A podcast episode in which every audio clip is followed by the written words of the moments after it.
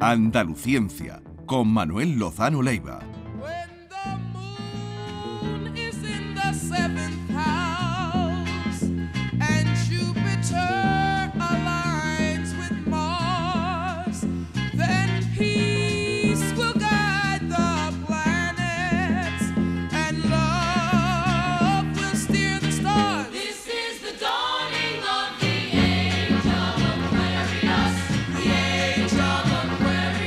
Manuel Lozano Leiva, buenos días. Claro, buenos días. Eh, Esta, esta, esta música, ¿qué recuerdo te trae así? eh? Juventud, ¿no? Porque esto es muy antiguo, yo creo. Esto que es muy antiguo, sí, esto es muy antiguo. 15 o 20 años, yo cuando salió Aquarius. Y era, era una un musical. ¿Qué ¿no? musical? ¿Llegaste a verlo, el GER? Eh, Her, era, sí. No, no lo llegué a ver, no. no, este no. No llegaste a verlo, pero cuando vino, bueno, ya tendrías un poquito más grande.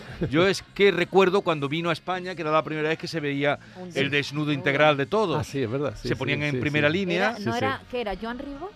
No, no, eso ¿No? era... Ah, eh, eso era Ecus. Es- eh, eso era Ecus Ecus. y este era cuando se iban todos a la, a la corbata del escenario delante y Sí, de pronto sí. ¡vum! Se se desnudaban. desnudaban todos y se apagaba la luz. Sí, sí, Aquarius. Aquarius, Ger. Bien, eh, viene supongo por lo del signo, porque hoy vamos a hablar de eh, pseudociencia, nos has propuesto Sí. y nos ha gustado, nos ha encantado.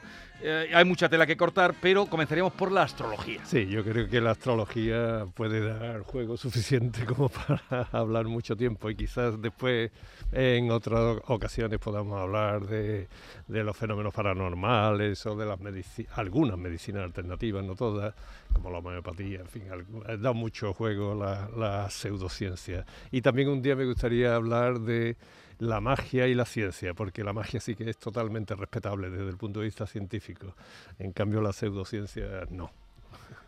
Cu- Nos estás proponiendo ahí sobre la mesa y ya me iba a tirar con la magia, pero no, vayamos a la astrología Vamos a y ya iremos por partes. Sí. Que es una pseudociencia muy antigua, ¿no? Claro, bueno, esta es la, yo creo personalmente, junto con la alquimia, la alquimia era más mezquina porque lo que estaba buscando era el oro, enriquecerse o la larga vida y todo esto, ¿no? La astrología no, la astrología creo que es la pseudociencia, que más bien casi se podría decir protociencia, porque fue la que propició mm, darle seriedad a la astronomía, ¿no? Eh, y lo malo de la astrología es que hoy sigue estando vigente. ¿no? Yo os desafío a que miréis, eh, pongáis en internet, vosotros que los tenéis por ahí, horóscopo hoy, y os salen periódicos. Yo de- tengo el mío de la vanguardia de hoy, lo que he Por sacado. ejemplo, La Vanguardia son Géminis. periódicos donde te viene el horóscopo y todo Pe- eso. Pero hubo un tiempo que decían que era muy consultado, no sé ahora. Yo es que Yo creo que sigue y que sigue habiendo mucha gente que lo primero que mira eh, cuando abren un periódico o se meten en internet es el horóscopo del día. no, no se me ha... Con Yo, lo yo- cual, yo he tenido que mirar, Manuel, si todavía los periódicos publicaban Pues sí. horóscopos y efectivamente, Sí, sí. algu- no todos, ¿eh?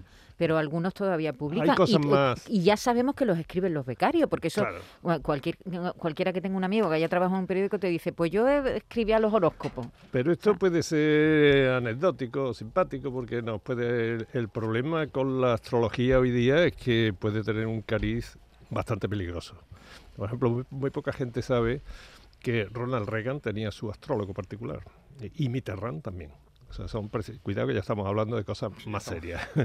Entonces, claro, este tipo de asuntos ya es mucho más preocupante que Como no. si fueran senadores romanos, ¿no? O, o- Bueno, la astrología eh, viene de muy antiguo y, y tiene una causa totalmente noble, ¿no? Cuando los antiguos, la- las culturas antiguas, como los egipcios, los mesopotámicos y todo esto que tenían mucha astrología, los hindúes, los chinos, en esas culturas tener en cuenta que había muy poca movilidad.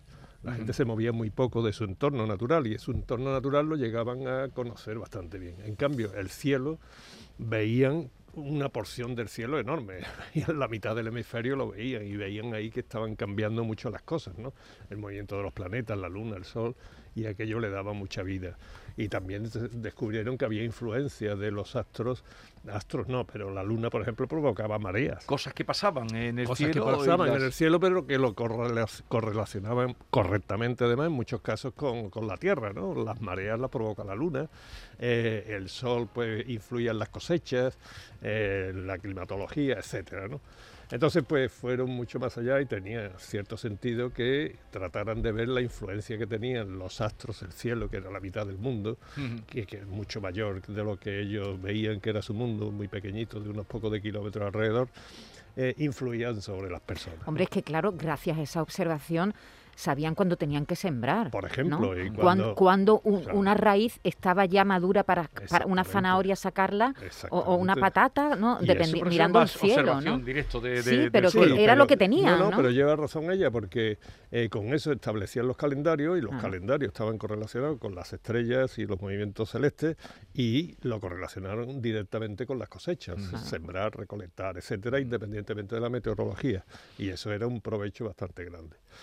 El problema está en que, claro, cuando quieren correlacionar eso Ah. con, con adivina- adivinación del futuro, que eso es lo, lo peor, ¿no?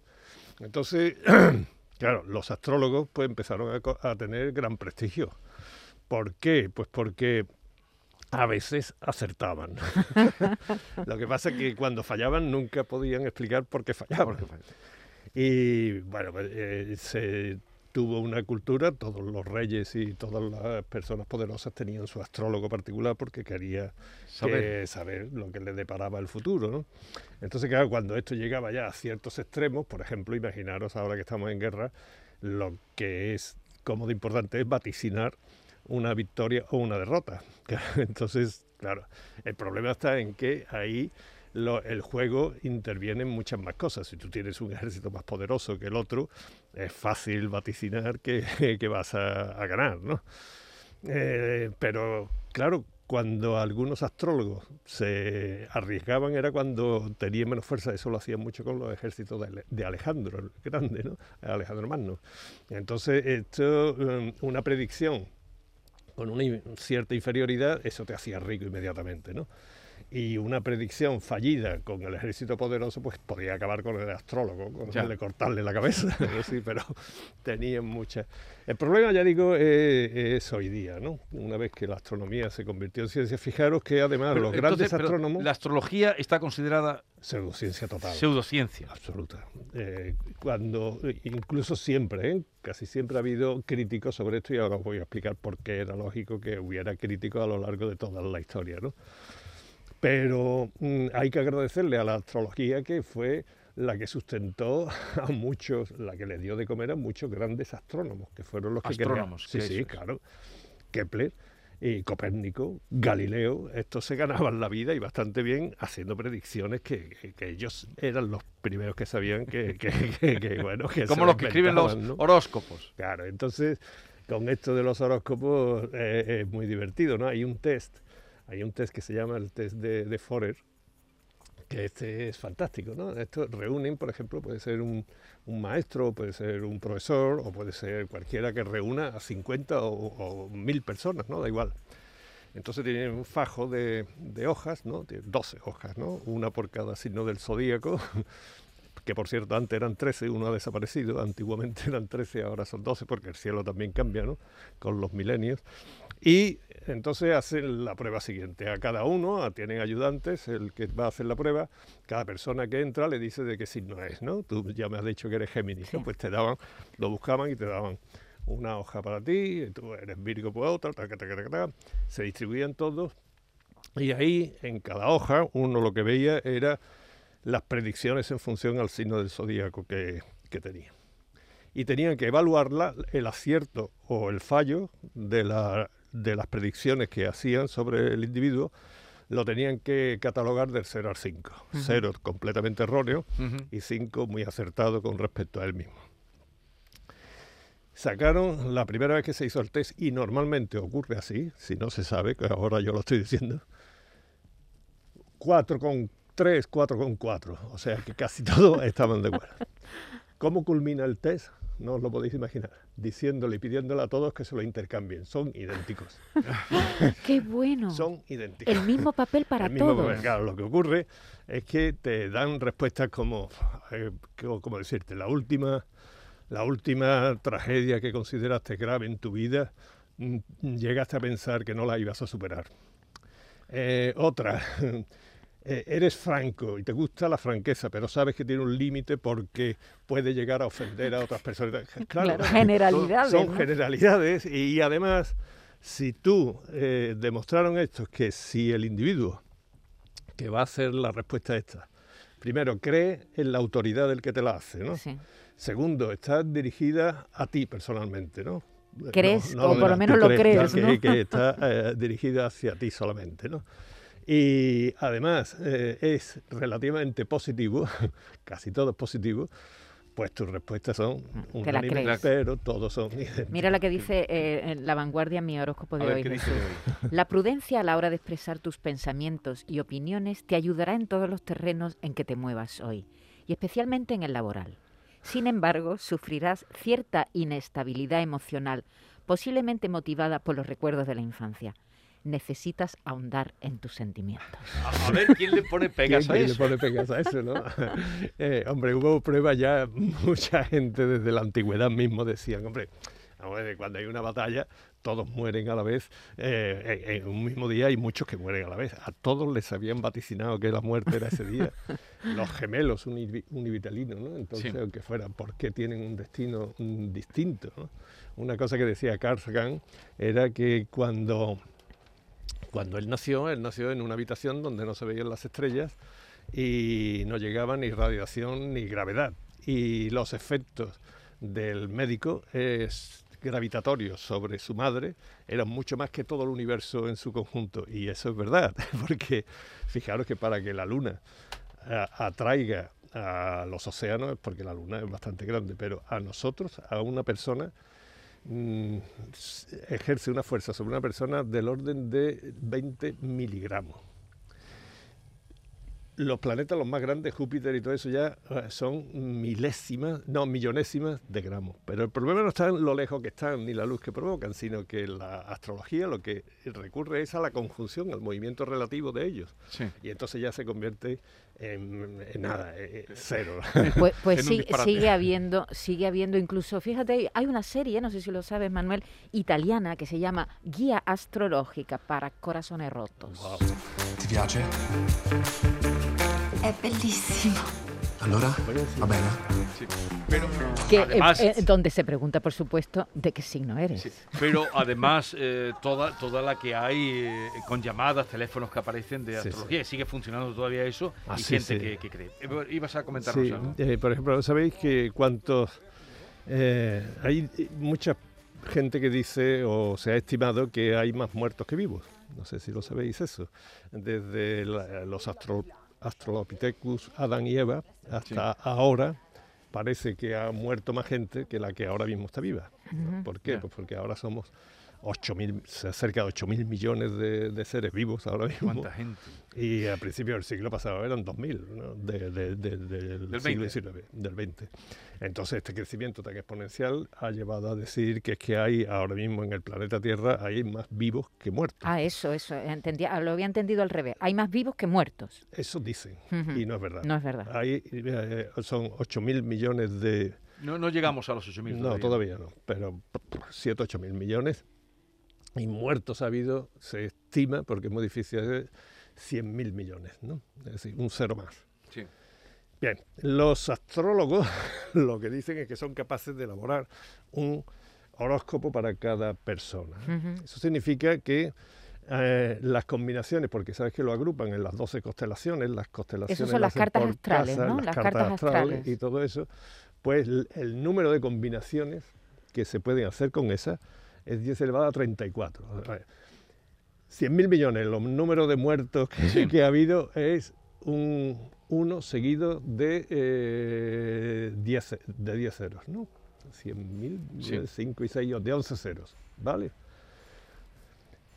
El número de combinaciones de horóscopo que se pueden hacer es 10 elevado a 34, un 1 seguido de 34 ceros. Eso significa que la probabilidad de que acierten en una de las personas viva o muerta en toda la historia es 10 elevado a 23, un 1 seguido de 23 ceros. Eso es muchísimo más que cualquier bonoloto, que cualquier de esos. O sea, que hacer una predicción sobre una persona eh, basada en las estrellas o en lo que tú quieras, da igual, la probabilidad de que aciertes es de ese calibre.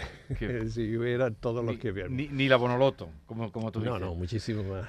Eh, ¿Pasamos eh, algo más sobre la astrología eh, o pasamos, apuntamos algo de, Bueno, la- sí, yo del creo- tema médico? No, yo creo que merece la pena dejarlo un poco lo del tema médico porque ese sí que tiene unas consecuencias bastante más, Más serias.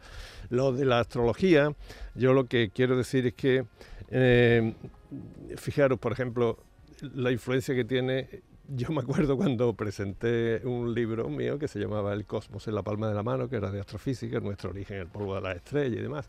Entonces se presentó, eh, yo iba bien acompañado por los compañeros míos de mi departamento al que se lo dedicaba el libro y demás, "Va, muy bien. Íbamos a un salón de actos, ¿no? En una gran librería. Bueno, había una cantidad de gente tremenda, había unas colas allí y no- yo me quedé, digo, pero bueno, qué, qué interés tan grande por la... Y todos mis amigos igual, ¿no? Bueno, pues ¡Qué iban, claro, yo me quedé sorprendido, yo creo que era mi primer libro de divulgación científica y claro, muy, muy asustado eh, por aquella sorpresa que me provocó aquello. Bueno, toda la cola y toda la gente la tenían por la pitoniza de una cadena local de televisión que hacía el horóscopo de, de la gente tal. Bueno, yo tengo buen carácter, ¿no? Y me, nos lo pasamos. Una cadena local de televisión. No, sí, no sí, siquiera- era, era, eh, era local. Entonces quiero decir que, que, que, bueno, había muchísimo más interés eh, por la astrología, por esas predicciones que hacía esta señora, que por un libro o sea, Científico. científico, claro. Entonces nos lo tomamos muy a broma, ¿no? Todos mis compañeros y yo, y nos hizo mucha gracia, pero después eh, empiezas a pensar y dices, bueno, eh, si esto es solamente una cuestión, pues digamos, cultural o divertida o algo así, pues no tiene consecuencias. Pero claro, ya cuando me enteré de estas cosas que he dicho antes, de que hay políticos que tienen poder y gente que pueden utilizar este tipo de, de predicciones, de vaticinios, así como se ha hecho durante miles de años, hoy día en la actualidad eso puede representar un peligro. ¿no? Por eso yo me gustaría eh, en esto, si queréis que otra vez se hable de pseudociencias, porque esta todavía es folclórica, casi es claro. divertida, Sí, ¿no? pero- bueno, eh, salvo que sea Sí, bueno, peligrosa. pero el mismo Hitler tuvo Sí, sí, sí, eh, bueno. una mandó para ver las montañas de Montserrat, Ah, que sí, sí, eso sí. está documentado. Sí, sí, sí, sí, no, esto hay que tener mucho cuidado porque te- mm, pueden tener una cierta influencia a un cierto nivel. Es verdad que, está- que desaparece, por ejemplo, yo recuerdo un programa mítico de radio que acababa, tú seguro que también lo recuerdas, Jesús, que acababa siempre con una eh, con una Una mm, predicción, de, de- de horóscopo, ¿no te acuerdas? No, no me acuerdo. No me acuerdo. Si yo te digo Leonora Razraki, Ah, sí, sí. acuerdas, pero, no? Sí, pero no, no he sido muy... eh, Pues- bueno, no he sido pues- nada seguidor pues de... el programa de, eh, de Iñaki, el que presentaba Iñaki Gabilondo durante una época, muchos años, ¿eh? Sí. terminaba con Leonora Razraki, que era Sí. una, una, no sé si astróloga Sí, recuerdo, argentina, ¿te acuerdas? Sí, no? sí, sí, perfectamente. Y ahora siempre terminaba el programa diciendo, y a lo mejor daba tres signos del zodiaco, decía, muy corto. Géminis tendrá un día estupendo. Aries eh, se va a torcer un tobillo y, tal. a mí lo que me gustaría... Y, y eso ya ha desaparecido. Es verdad que ha desaparecido y ha quedado. Sí. Primero, en los periódicos. Tú, la tú estás buscando aquí en el Estaba periódico de papel si y no lo en encuentras, no lo ¿no? encuentro, ¿no? En ABC, sin embargo, en ABC online está porque lo he encontrado yo ABC esta sí mañana. que está, sí. Está. Entonces, eh, ha desaparecido, se ha quedado un poco en las madrugadas de algunas televisiones, Sí, ¿no? sí, ya Al- aparece. a- algunas predicciones y tal, algunas personas que hablan de, de horóscopo. En los periódicos es, poco a poco va desapareciendo. Sí. Es verdad que, aunque popularmente Sigue estando. se sigue preguntando tú de qué signo Sí, eres sí, sí. y se, por ejemplo, se mira la compatibilidad eh, eh, entre la gente joven lo hacen todavía. Em, he conocido a un chico que es Aries, yo soy Gemini y miran a ver si Aries y Gemini se Pero llevan fíjate, bien. A mí lo que me gustaría, ¿sabes qué es? Aprovechar esa cultura para que eh, aprendan las constelaciones. Claro. Si, Claro. si tú eres Géminis, bueno, muy bien, te gusta ser Géminis, busca en Sí, sí. internet. El- origen. ¿Por qué, No, no? no, la constelación. Constelación. Y aprende ¿Dónde a están los distinguirla. gemelos? Y a verla. ¿Y dónde está? ¿Y, y cuándo sale? ¿Y si es de invierno o de verano? ¿Cómo, ¿Cómo es la formación? ¿Cuál es el origen? Si eres eh, Piscis, pues mira a ver cuál es la constelación, ¿no? Escorpio. Eh, todo eso me parece que sería un buen motivo para acercar la gente de la astrología a la astronomía. Y te aseguro que provoca hoy día mucho más placer la astronomía Que la astrología. astrología. Y entonces eso sí que sería un mensaje que me gustaría que se transmitiera a la gente. Pues si tú este insistes programa. siempre en que miremos al cielo No, y, mirar. y- y miramos las Pero mirar al cielo y no a la pantalla, no buscar en la... Aunque Sí, hay ahora no, hay no, yo tengo un programa aquí, sí, cuando quieras, Yo te lo miras, lo te tengo también y te, y te ayuda a averiguar lo, lo que estás viendo, que Ah, eso pues, está muy pues, bien. ¿y, y Yo lo cómo se uso. llama ese programa? Me Star encantaría Walk, usarlo. el, el que yo tengo es Star Yo- yo lo Walk. aquí. Yo no sé cómo se Eh, llama. que tengo. gratuito. y- Pero en- tú sales al- a, la- a la noche, La y- y orientas, el orientas móvil, y, y te, y te dice lo que, Exactamente. lo que estás viendo. O sea que Es- no es hay que estudiar. Y y- además te hace el dibujo. Sí, sí, eh, simbolizando y tal. la posición de las estrellas y, y el nombre de cada una de las estrellas. Entonces yo creo que eso sí que eh, podríamos aprovechar para que si eres Géminis, eh, Ujú. que es tu ¿Y caso, tú qué signo eres, por cierto? Yo Virgo. Virgo. Y de, de- del tarot, ¿qué. Eso si quieres percepción hablamos otro día, pero, pero es lo mismo, ¿eh? El número de combinaciones te hace ver que la posibilidad de acertar con eso es absolutamente absurda.